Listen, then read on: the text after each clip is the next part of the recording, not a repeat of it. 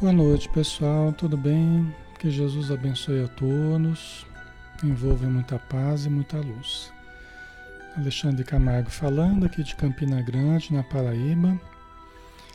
E nós agradecemos a página Espiritismo Brasil Chico Xavier, que nos permite estudarmos aqui né, de segunda a sábado às 20 horas, tá? Então, hoje mais uma noite de estudos, né? Graças a Deus. Vamos fazer a nossa prece, pessoal. Sejam todos bem-vindos, tá? Um grande abraço. E vamos nos preparar, né, para o estudo da noite. Vamos então fechar os olhos. Vamos respirar, vamos soltar o nosso corpo, vamos distensionar os nossos músculos, nervos, artérias, veias, articulações, tendões,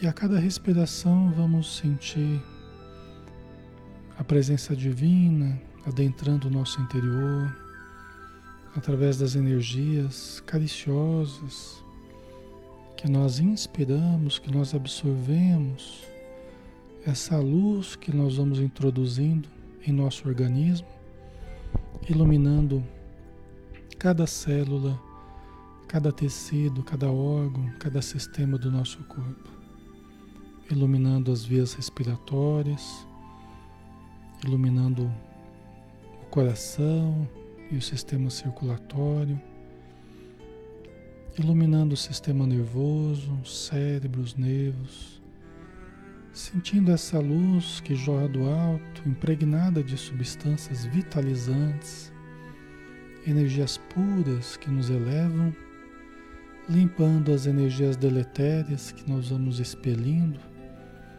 Vamos colocando para fora do nosso organismo,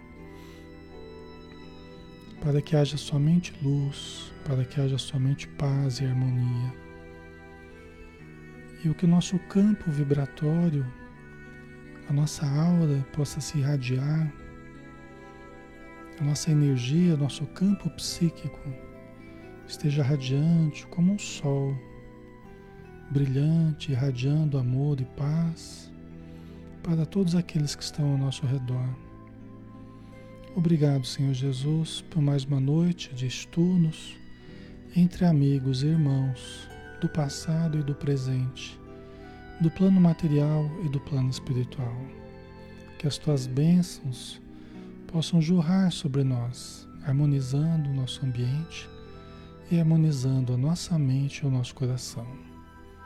Obrigado por tudo e ser conosco mais uma vez, Senhor. Que assim seja.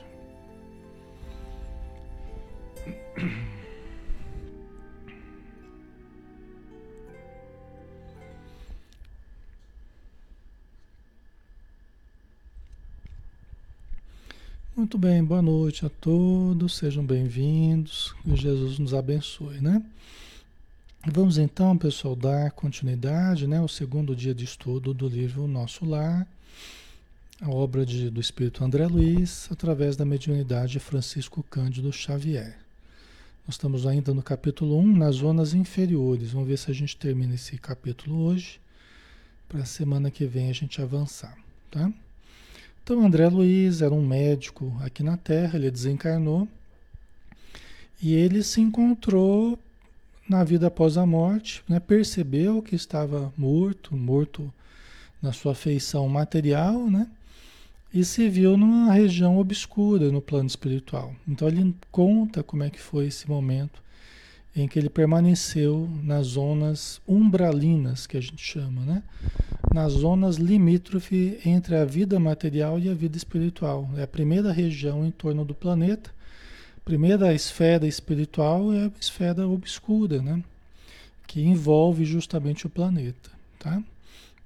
Então ele estava questionando, né? ele estava percebendo que todos os questionamentos puramente, meramente filosóficos, políticos, científicos ficavam em segundo plano, diante da realidade religiosa, da realidade é, é, do sentimento religioso que agora emergia dentro dele, é, mas não como algo que o ajudava, né? Ele sentia falta daquilo que ele não tinha cultivado, na verdade, né? Então, aqui continuando de onde nós paramos, né? Verificava que alguma coisa permanece acima de toda cogitação meramente intelectual. Esse algo é a fé, manifestação divina ao homem. Semelhante análise surgia, contudo, tardiamente. Né? Quer dizer, então ele chegava à conclusão ali no plano espiritual que realmente alguma coisa permanecia além de toda a cogitação meramente intelectual. Quer dizer, às vezes nas faculdades, né, o pessoal devassa os conhecimentos da matéria, né, todas as matérias, as disciplinas e os cursos, mas nenhum deles cogita seriamente da vida espiritual. É uma coisa para a gente pensar, né? Nenhum curso hoje na Terra, curso superior, cogita seriamente da vida espiritual. Né? Então, e agora ele, ele detectava né? que, que, que alguma coisa sobrevivia, né? alguma coisa permanecia além de toda cogitação meramente intelectual. Né? Interessante, mas todo o nosso conhecimento hoje ele tem sido construído em cima do pensamento materialista, né? E agora ele se deparava com, com a necessidade da fé, né? Que muitas vezes não consegue nem ser explicada racionalmente, né? O Espiritismo tenta traduzir as coisas de uma forma mais racional, mas nem sempre a gente consegue traduzir os nossos sentimentos em razão né? Nem sempre a gente consegue traduzir em palavras aquela fé, aquele sentimento inato que nós temos. Né? Por isso que ele diz aqui, né? esse algo é a fé, manifestação divina ao homem. Mas semelhante análise surgia, contudo, tardiamente. Né? Tardiamente porque ele, ele, ele não tinha esse pensamento e esse sentimento dessa forma na vida material. Né? Lógico que nunca é tarde, Nunca é tarde porque a vida é eterna, né? Então, nunca é tarde para a gente mudar, nunca é tarde para a gente mudar concepções, né? Para a gente reconstruir a nossa vida, nunca é tarde, né? Sempre é tempo, né? Se for, se estivermos aqui, podemos começar aqui mesmo, excelente. Mas se tivermos que começar nas regiões inferiores lá, que seja.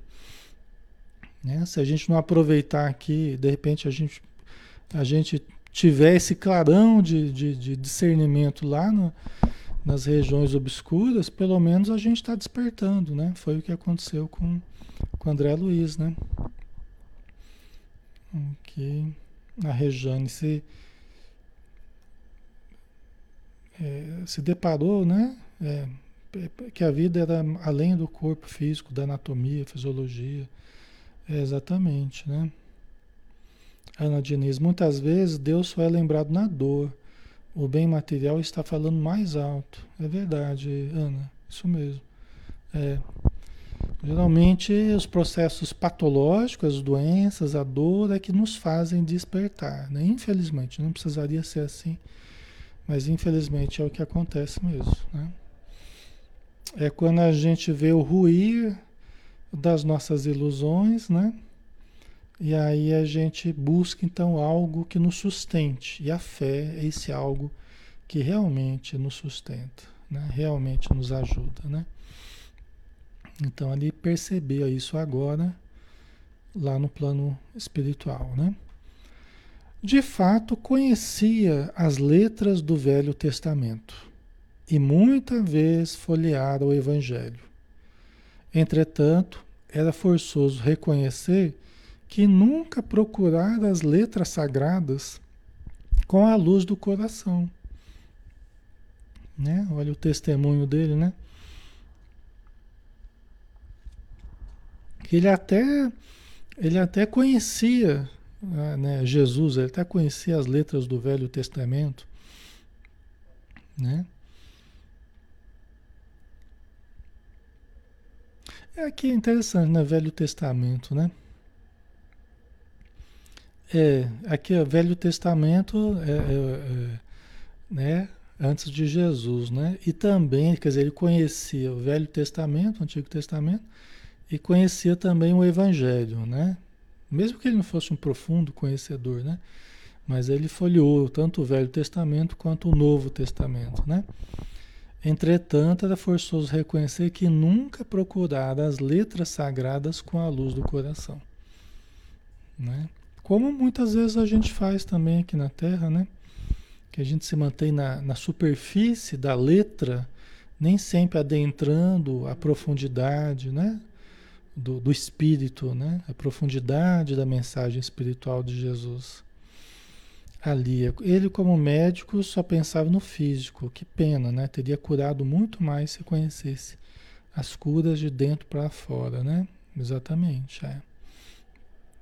É, todas as profissões se beneficiariam muito com o conhecimento da, da vida espiritual. Se beneficiarão, né? Porque elas terão, elas terão acesso a esse conhecimento. Né? Nós estamos caminhando na direção da espiritualidade. Todos, todos os conhecimentos Todos os conhecimentos, todas as áreas estão caminhando no sentido da espiritualidade. Porque é o caminho da evolução. A evolução ela vai se, vai se dando na direção de Deus, né? vai se dando na direção da transcendência, na direção do, da melhora evolutiva. Né? Então não tem outro caminho, né? todos nós estamos caminhando na, no caminho da transcendência. Né? Quem for primeiro né? Quem for despertando primeiro vai primeiro enxergar né? a, a grandiosidade da, da vida espiritual. Né?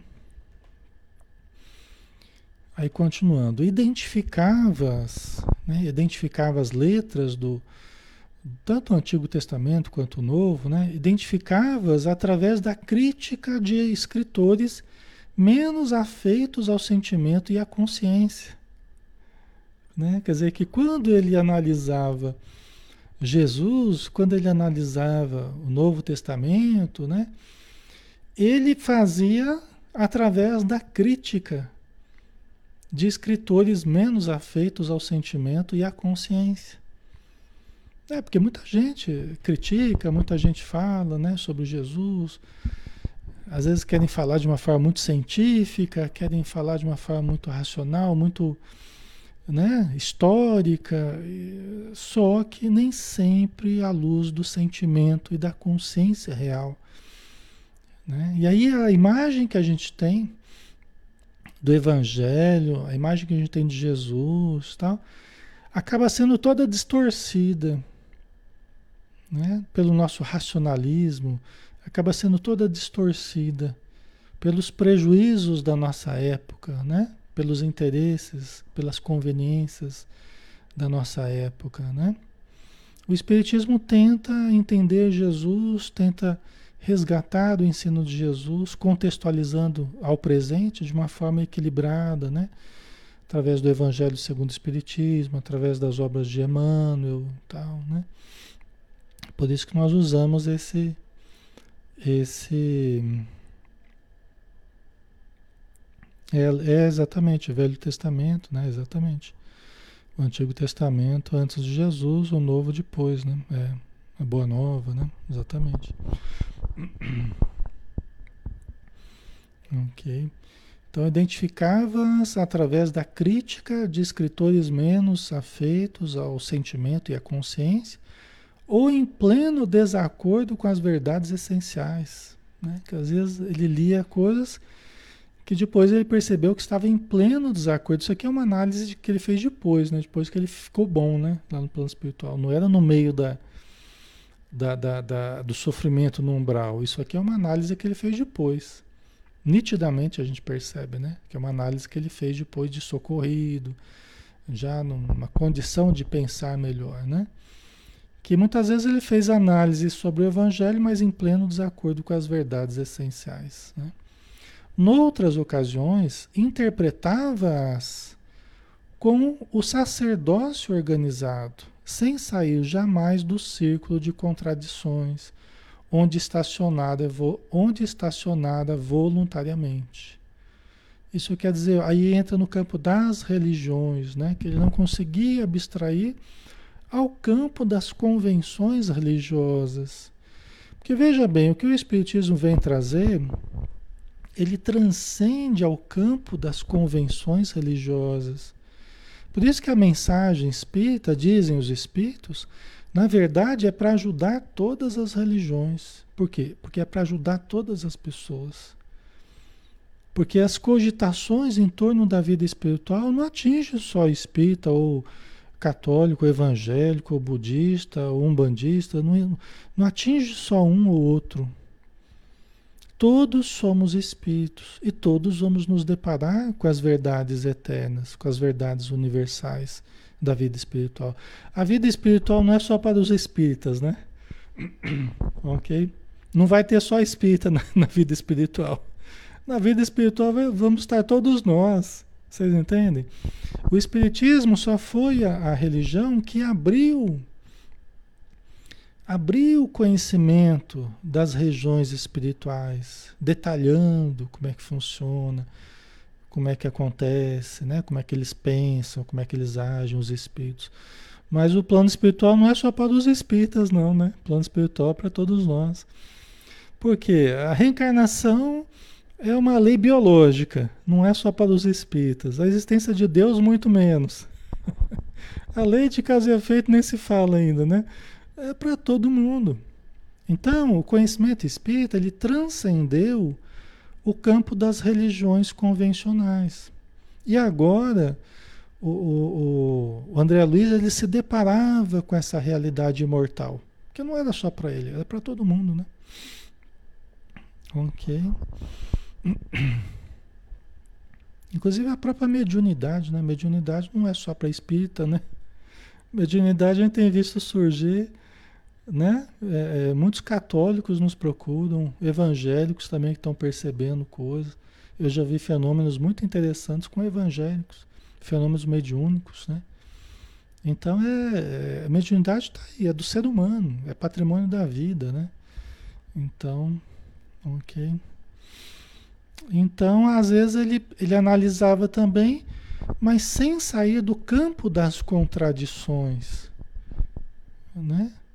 Sem sair, sem conseguir abstrair do campo das, das contradições, né? É, em que ele estacionava voluntariamente. Né?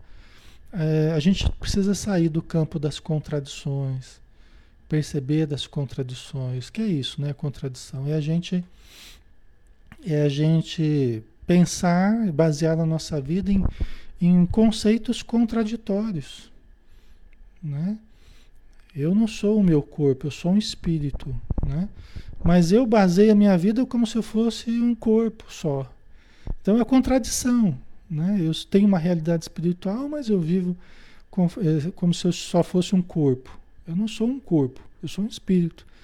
Então eu preciso viver de forma coerente com essa realidade espiritual que eu sou.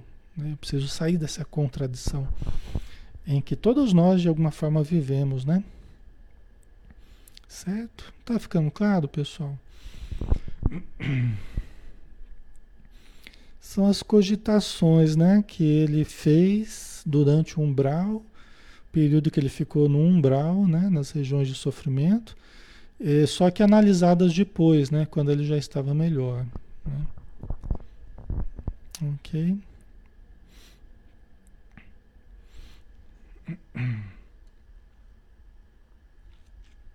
Inclusive, por vezes, por vezes nas reuniões mediúnicas a gente conversa com padres. Às vezes padres que desencarnaram, né?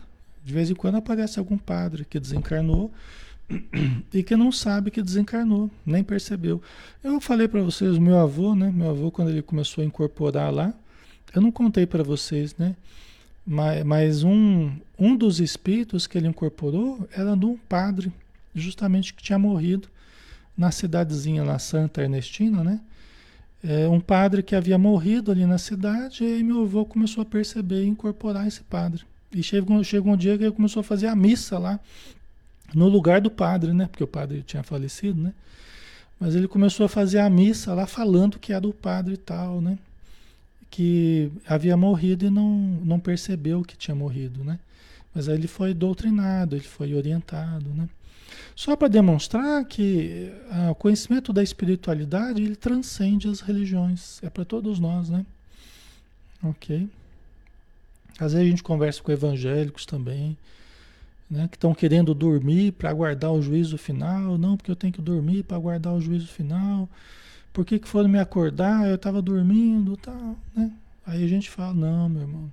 A gente vai orientando, a gente vai explicando, ó, chegou já o dia do juízo, você vai ser, vai ser atendido agora na, né, pelos anjos, tem que usar o, o, palavreado que, que se adequa à mente dele, né? Aos conceitos dele. Então a gente tem que entrar nessa psicologia dele para poder ajudar, né? E aí a gente encaminha para os bons espíritos, né? A gente encaminha.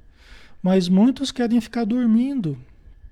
Por quê? Porque aprenderam que quando eu morrer eu tenho que dormir para guardar o dia do juízo.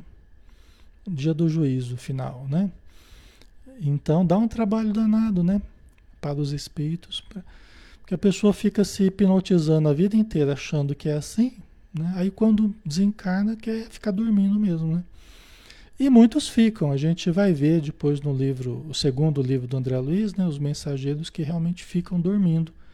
Grandes quantias de espíritos, de pessoas desencarnadas ficam realmente dormindo porque se hipnotizaram dessa forma, né? Se autossugestionaram uma vida inteira é, achando que deveriam dormir, né? Mas aí eles vão despertando devagarzinho com a ajuda espiritual, tá?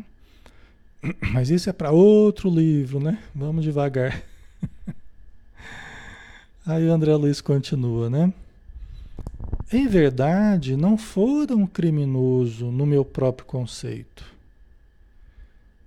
Né? Quer dizer, ó, na verdade, eu não fui nenhum criminoso.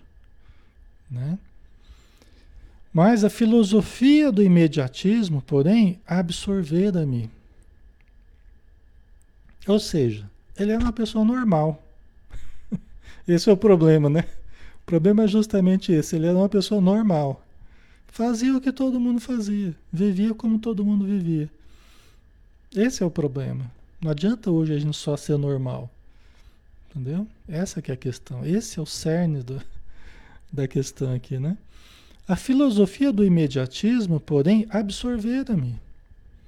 A existência terrestre, que é a morte transformada, não for assinalada de lances diferentes da craveira comum. Né? Então ele está dizendo justamente isso. Ele está dizendo justamente isso que eu falei. Que na verdade a vida dele, a existência terrestre dele, não saiu nada fora do, do comum, do normal. Só que o que a gente chama, o que a gente chama é, de normal, Aí que está o problema, já está cheio de problema. O que a gente chama de normal já está cheio de problema. Esse, esse é que é o problema. Entendeu? Né? Então a gente acha normal ir no bar, beber todo dia, né? Fazer o happy hour, a gente acha normal, né? Nos exageros da comida que a gente tem, a gente acha normal né? os vários excessos, né? o como a gente conversa, as conversas negativas, a gente acha normal, né? um monte de coisa no campo da sexualidade, né? os desequilíbrios no campo da sexualidade, tudo isso está muito normal. Não é assim? Não é assim que está acontecendo? Está tudo sendo banalizado, né? E o que a gente vê é aumentar as depressões, o que a gente vê é aumentar o transtorno bipolar, o que a gente vê é aumentar a ansiedade, o que a gente vê é aumentar os dramas que as pessoas vivem internamente. Né? Mas está todo mundo vivendo num clima de normalidade, né? De certo modo, não é? O André Luiz foi assim também. O André Luiz também foi assim. Não é? Ok? Então ele não era nenhum criminoso, mas ele viveu dentro dessa normalidade. Por isso que a gente fala, né, que no umbral a maioria das pessoas que vivem na Terra, né, é, é, é a minoria que vai para regiões superiores. A maioria fica estacionada ali nas regiões de sofrimento. Por quê? Porque a maioria vive realmente, normalmente, né? Como a gente vê o André Luiz, né? Depois a gente vai entender melhor, devagarzinho, a gente vai entender o que ele quer dizer com isso, tá? Ok?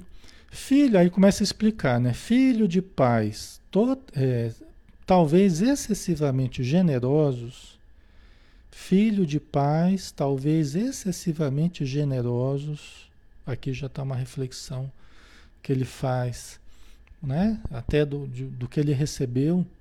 Então, filho de pais talvez excessivamente generosos, né? O que acaba acaba amolentando o espírito, acaba amolecendo as fibras do espírito.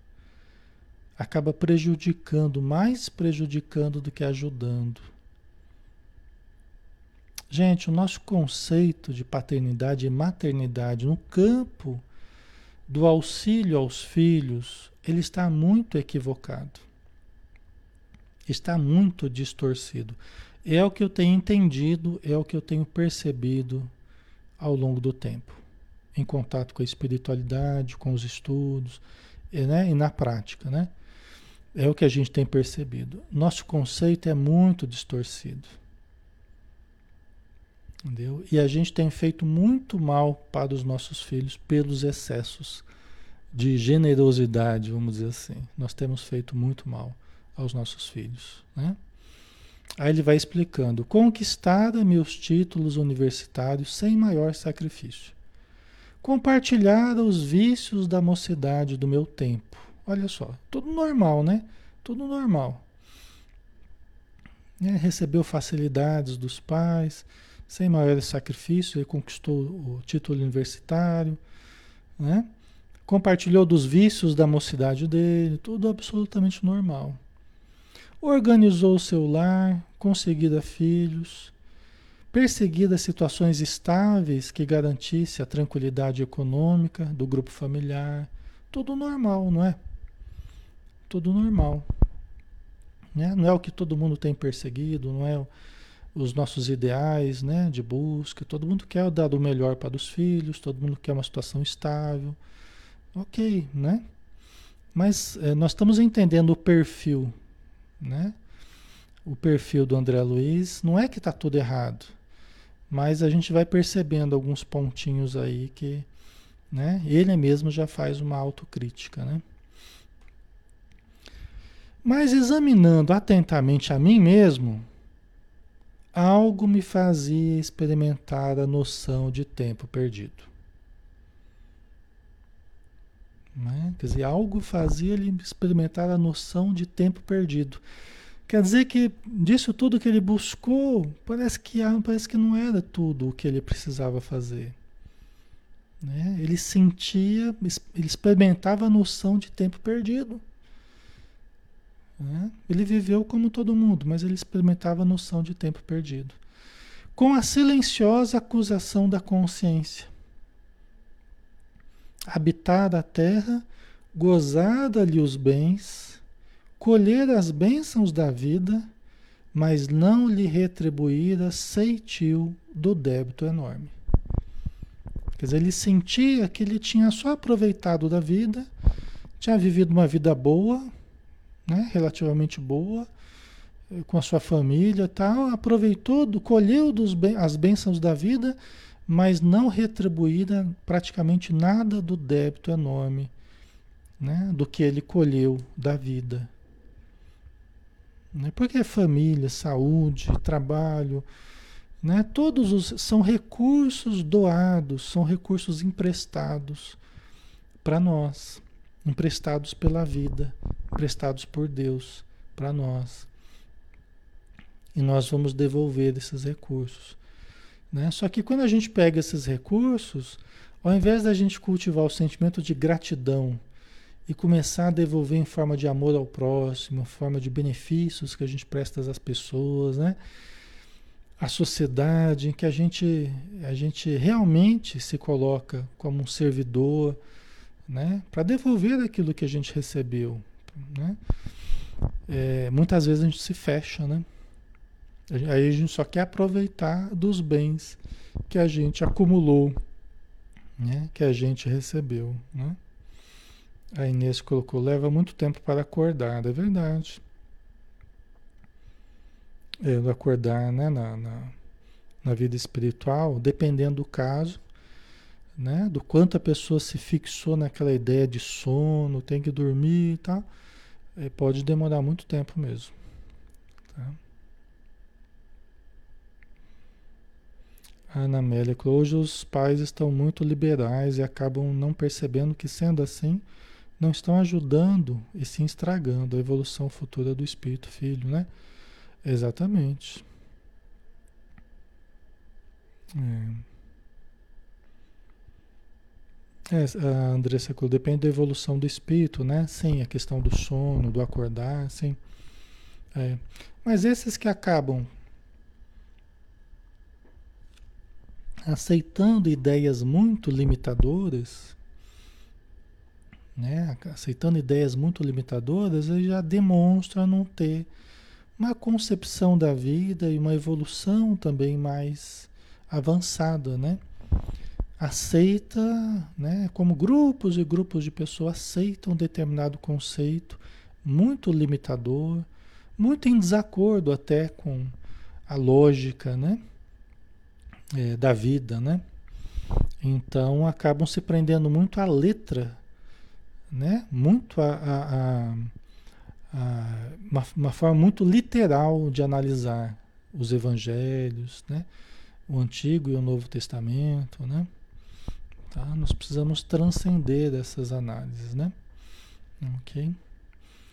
Certo?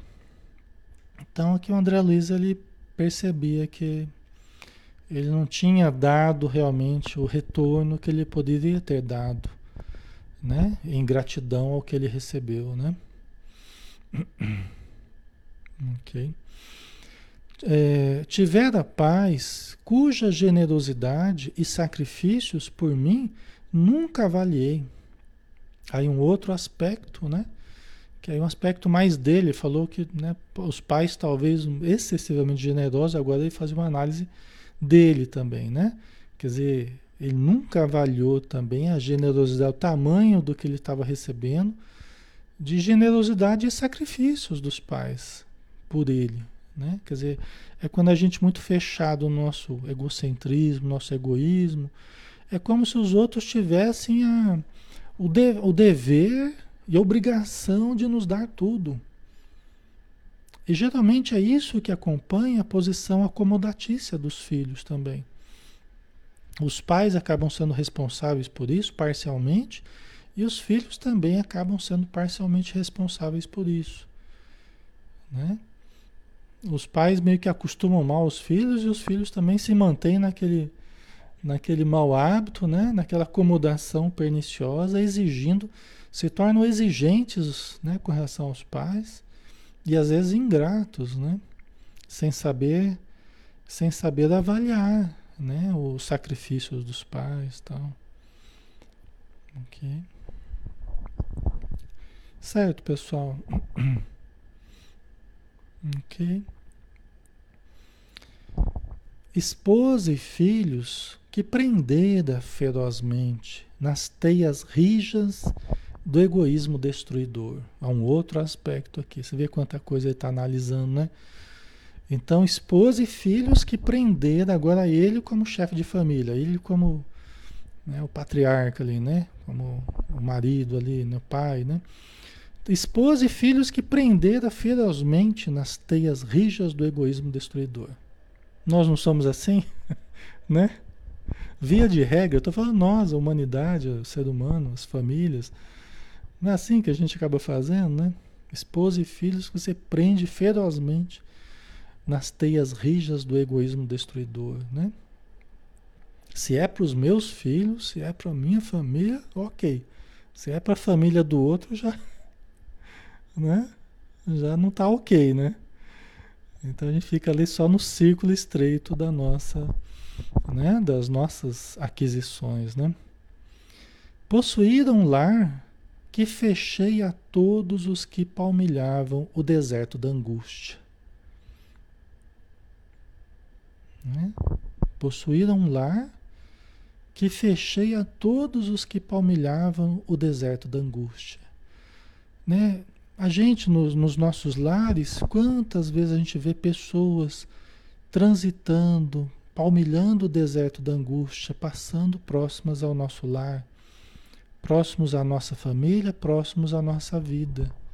Quantas pessoas transitando o deserto da angústia, solitárias, necessitadas, famintas, desabrigadas, e assim vai, né? Vamos dizer assim. Não é? Que, logicamente, as, os trabalhos espirituais, os trabalhos assistenciais, os trabalhos de amor que a gente possa participar, os trabalhos de caridade, de ajuda, fraternais, eles tentam minimizar não apenas os trabalhos formais na casa espírita ou qualquer outra instituição voltada ao bem, mas também na informalidade dos encontros do dia a dia, com a mendicância, com né? As inúmeras oportunidades de, de ajudar, de fazer o bem, né? Porque não é só aquela coisa com horário marcado, né? Não é só aquela coisa formal que ah, vou no centro para fazer a caridade. É no caminho do centro, é no, no, no, dia a dia, na hora que você vai comprar o pão, na hora que você está na fila do, do caixa, não é assim? Não é? Mas agora ele analisava, né? ele possuía um lar e ele fechou o seu lar, não quer dizer que você deva trazer todo mundo para dentro de casa, não é isso que ele certamente estaria falando. Mas que né, ele poderia ter, ter ajudado mais as pessoas que, que sofriam, né? Agora ele analisava isso, né? Deliciara-me com os júbilos da família esquecido de estender essa bênção divina à imensa família humana, surdo a comezinhos deveres de fraternidade. Está entendendo?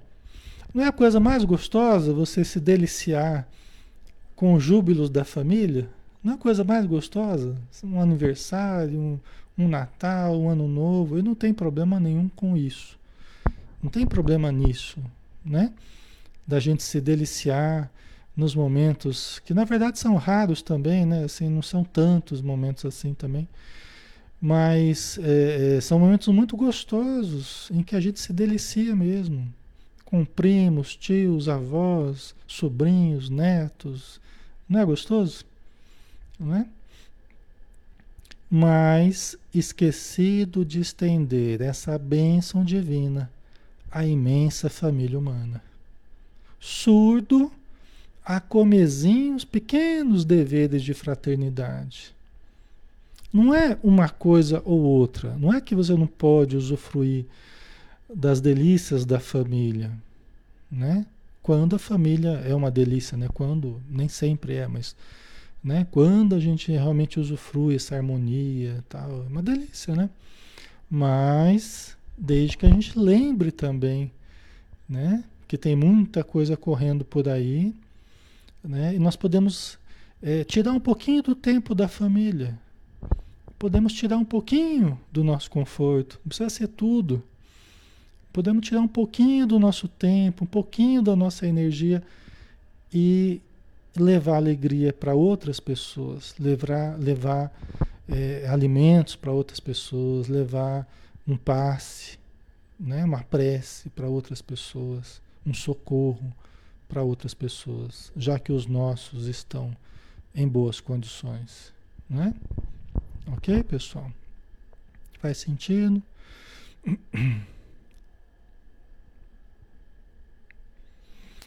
Na verdade, na verdade,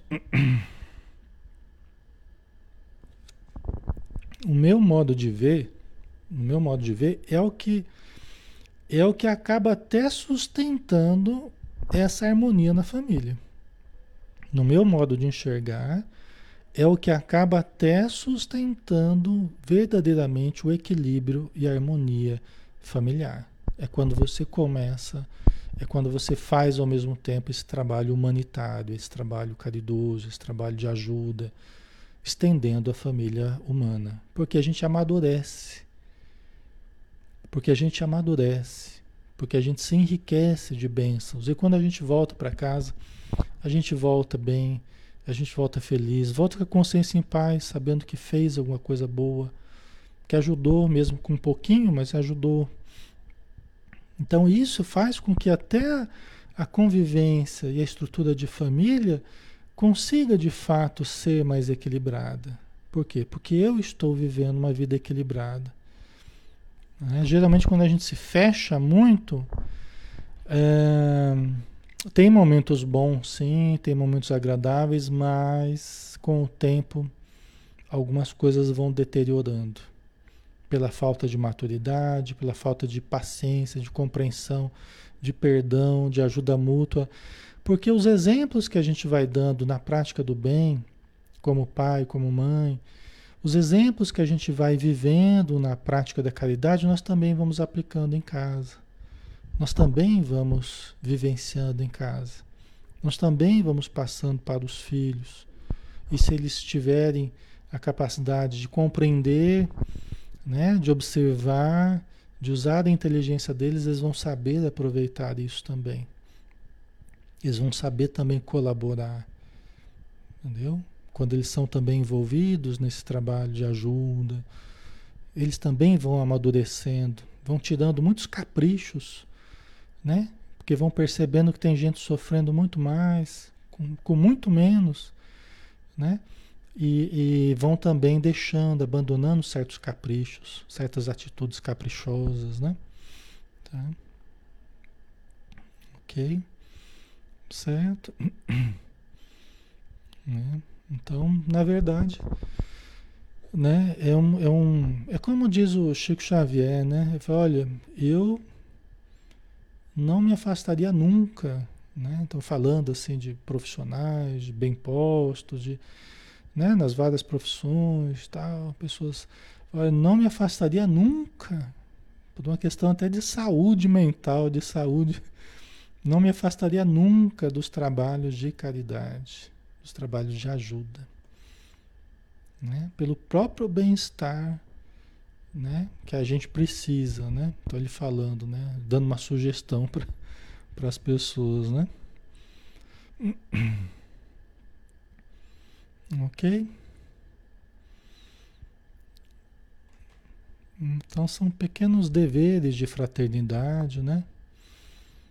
É, que na verdade não é nada mais, nada menos do que um, um pequeno retorno sobre o muito que a gente tem ganho.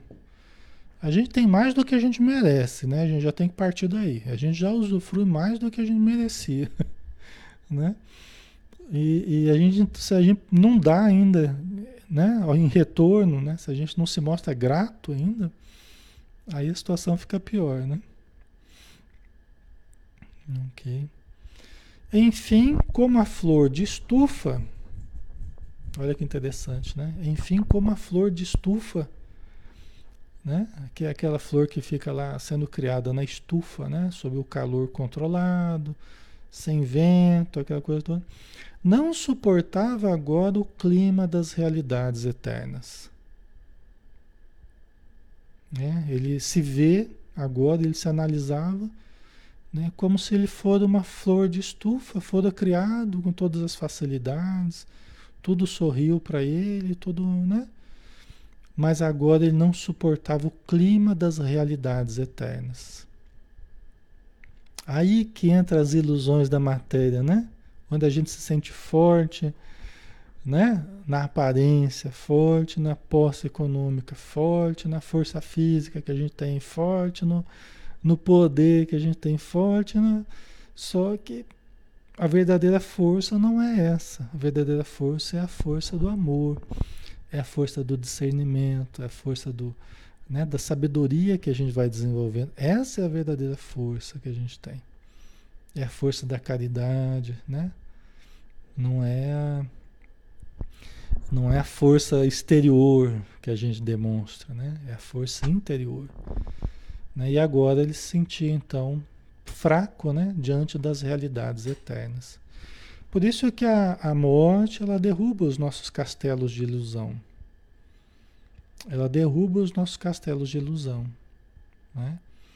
a mudança, as transformações. Aí eclode a nossa realidade. Realidade esta que muitas vezes nós não cultivamos durante a vida. Né? Porque se a gente passou a vida inteira esquecido do espírito, esquecido que somos espíritos e que a vida é passageira e que só a vida imortal, né? só a vida espiritual que é eterna. Então, se a gente passa a vida inteira esquecido disso, nós, nós esquecemos da realidade e passamos a viver só na ilusão. Não é? A gente viveu praticamente só de ilusão, né? Não desenvolvera os germes divinos que o Senhor da vida colocaram em minha alma. Que é, né, eu tenho falado para vocês que é o autoencontro, que é o self, que é a presença divina, né? Os potenciais divinos que todos temos. É esses germes divinos que ele está falando, divinos que ele está falando aqui. Que agora ele sentia que ele não tinha desenvolvido esses germes. Né? Sufocara-os criminosamente no desejo incontido de bem-estar. No desejo incontido de bem-estar. Olha se não é nós aí, né?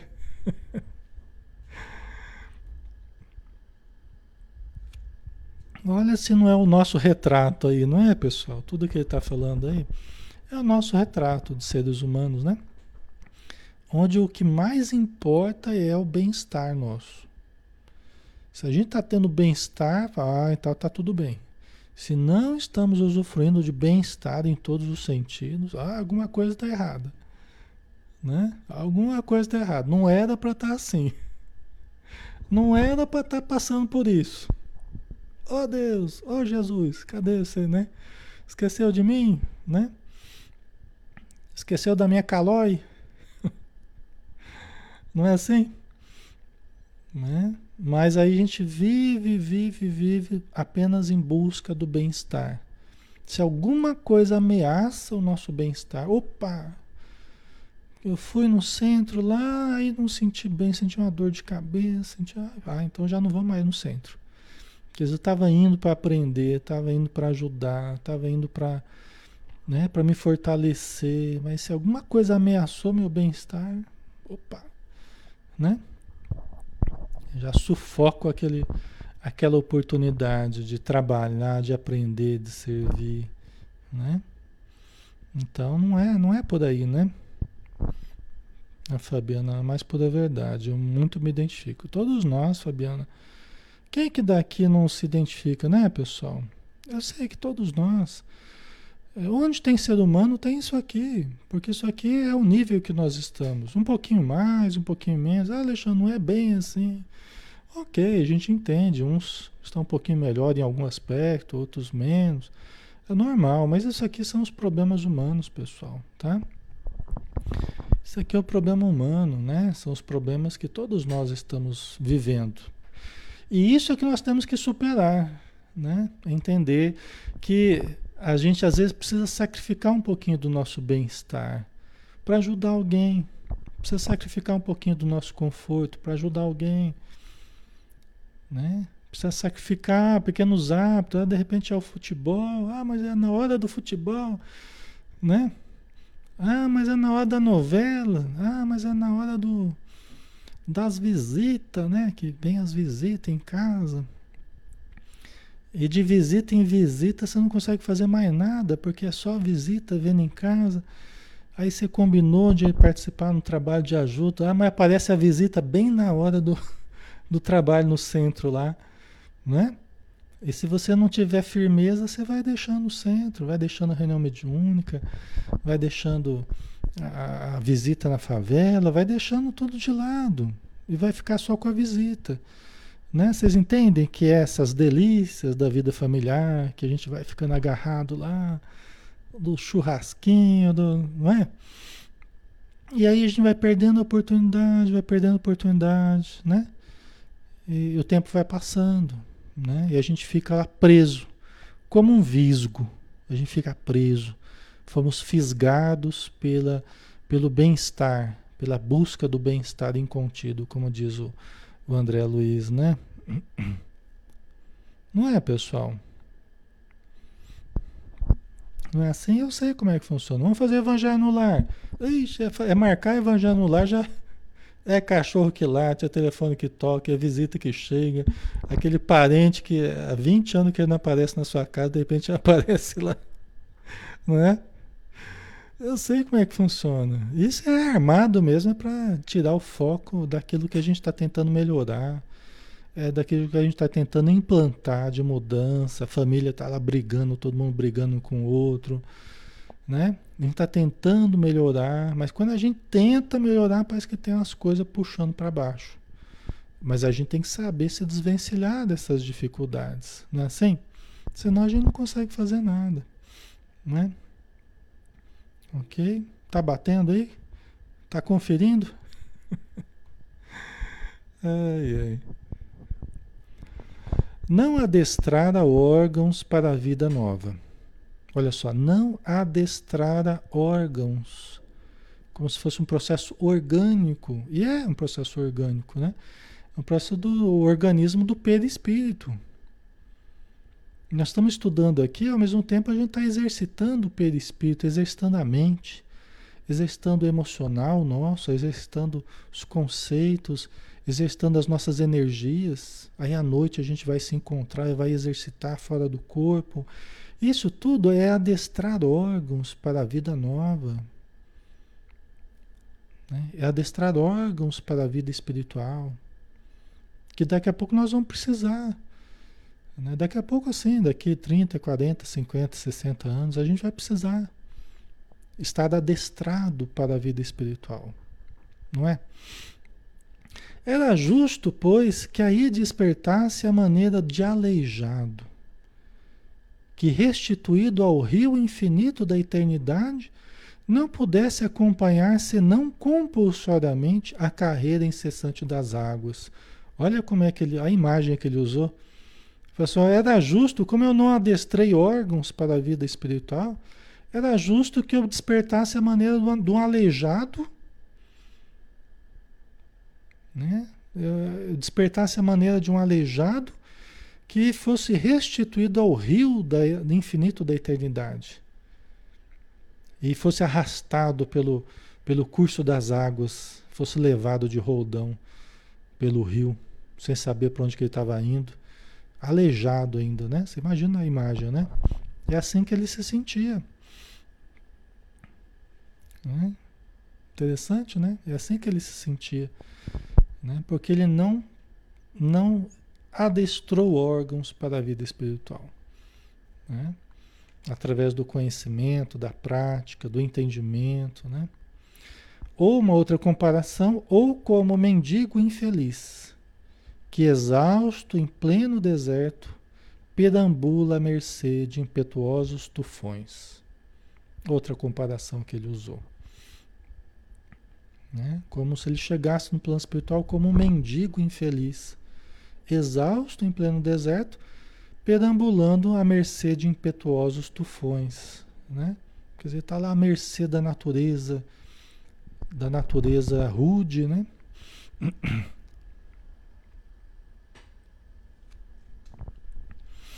Não é? Certo? Então isso tudo era como ele se sentia, né? Então ele está passando para a gente como é que foi a experiência dele, né? Ó oh, amigos da terra, quantos de vós podereis evitar o caminho da amargura com o preparo dos campos interiores do coração? Olha o alerta dele, né? Quantos de vós podereis evitar o caminho da amargura com o preparo dos campos interiores do coração? Né? Que é o trabalhar do nosso sentimento, trabalhar da compaixão, trabalhar do perdão, trabalhar a caridade, trabalhar o sentimento fraternal com as pessoas, né? Nos deixarmos tocar no nosso coração. Né? Fazemos brotar o amor. Né?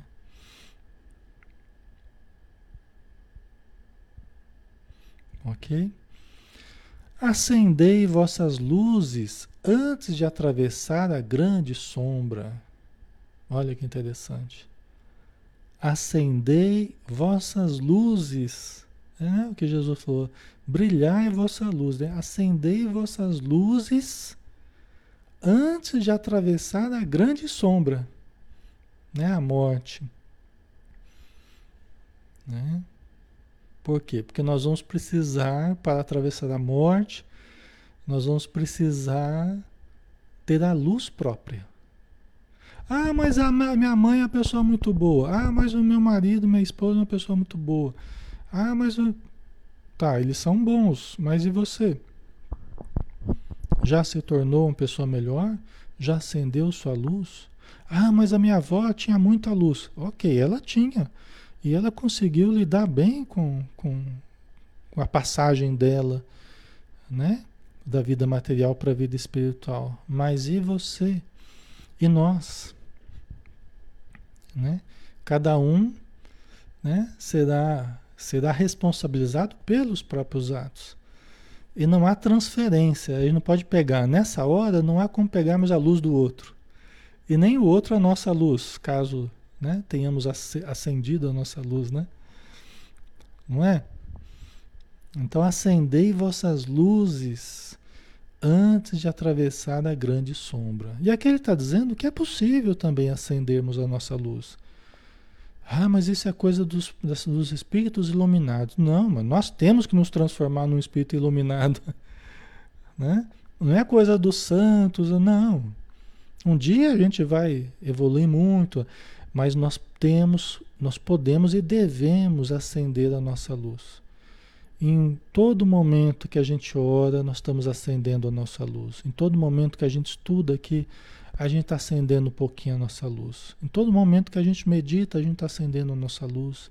Em todo momento que a gente lê um bom livro, né, espiritualizante, a gente está acendendo a nossa luz. Em todo momento que a gente ajuda alguém, a gente está acendendo a nossa luz.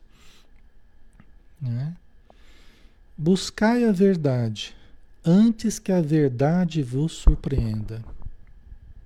Interessante também essa frase, né? Buscai a verdade antes que a verdade vos surpreenda. Porque a gente quer fazer que nem avestruz, a gente quer colocar a cabeça no buraco. Ó, oh, não tô vendo, não tô sabendo. nunca vi, nunca soube, né? Às vezes a pessoa tem até mediunidade, mas não quero saber, não quero, nunca vi, nunca ouvi né? Finge que não está vendo. Né? Não quero saber esse negócio de espiritismo, Deus me livre. Né? Buscai a verdade antes que a verdade vos surpreenda. Lembra que a gente falou que conhecimento espiritual não é só para espírita, não?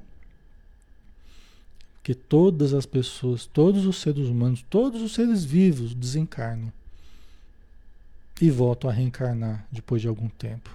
Passa um tempo lá no, no plano espiritual, volta para cá, depois vai para lá de novo, volta, né? E isso até que um dia a gente não precise mais reencarnar, porque já aprendemos tudo o que precisávamos ter aprendido. Né? Então buscai a verdade, antes que a verdade vos surpreenda. Né?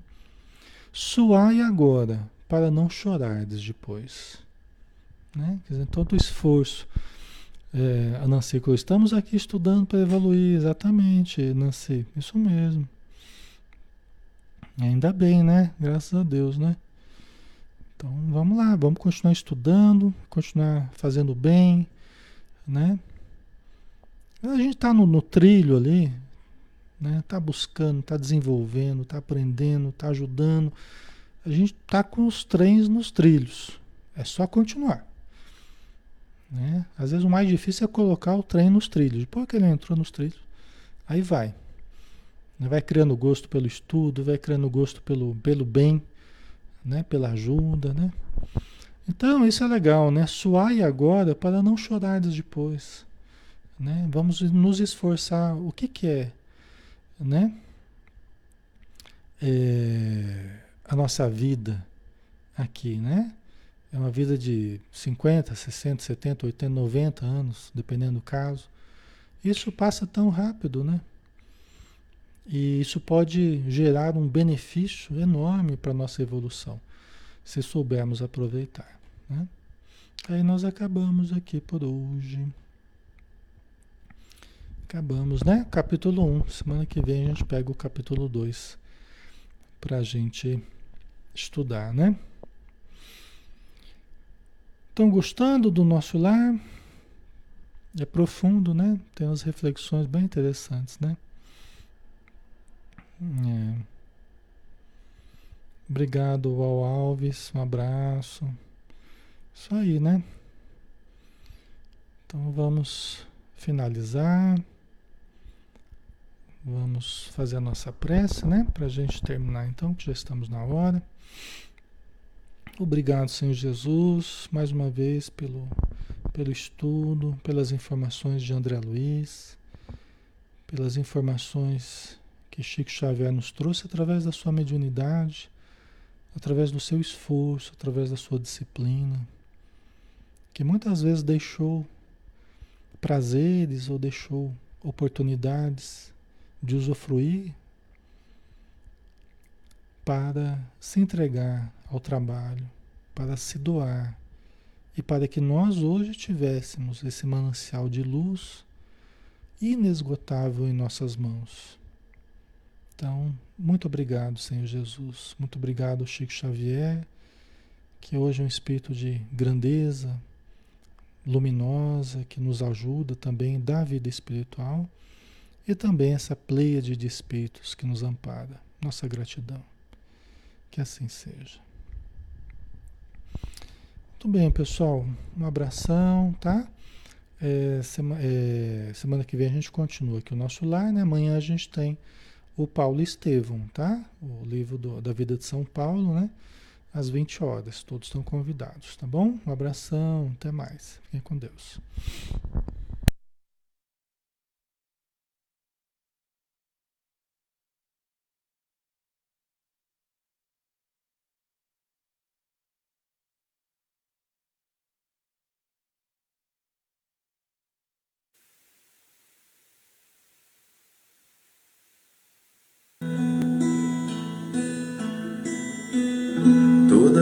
Vez que eu penso em Jesus, meu coração se acende no meu peito. Toda vez que eu sinto essa luz iluminando a minha mente, o meu corpo pareço flutuar quando penso em Jesus. Eu sinto paz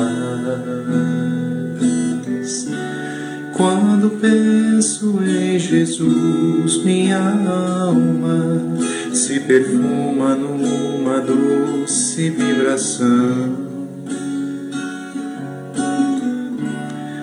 os meus pensamentos se transformam e eu sinto que dentro do coração vai surgindo, vai crescendo um sentimento diferente, puro,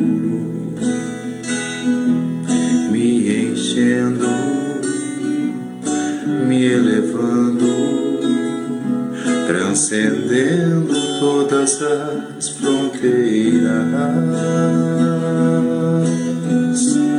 E o mundo inteiro é alegria, colorido como uma manhã de sol.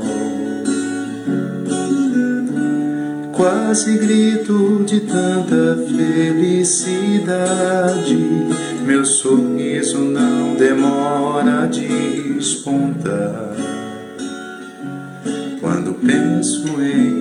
Penso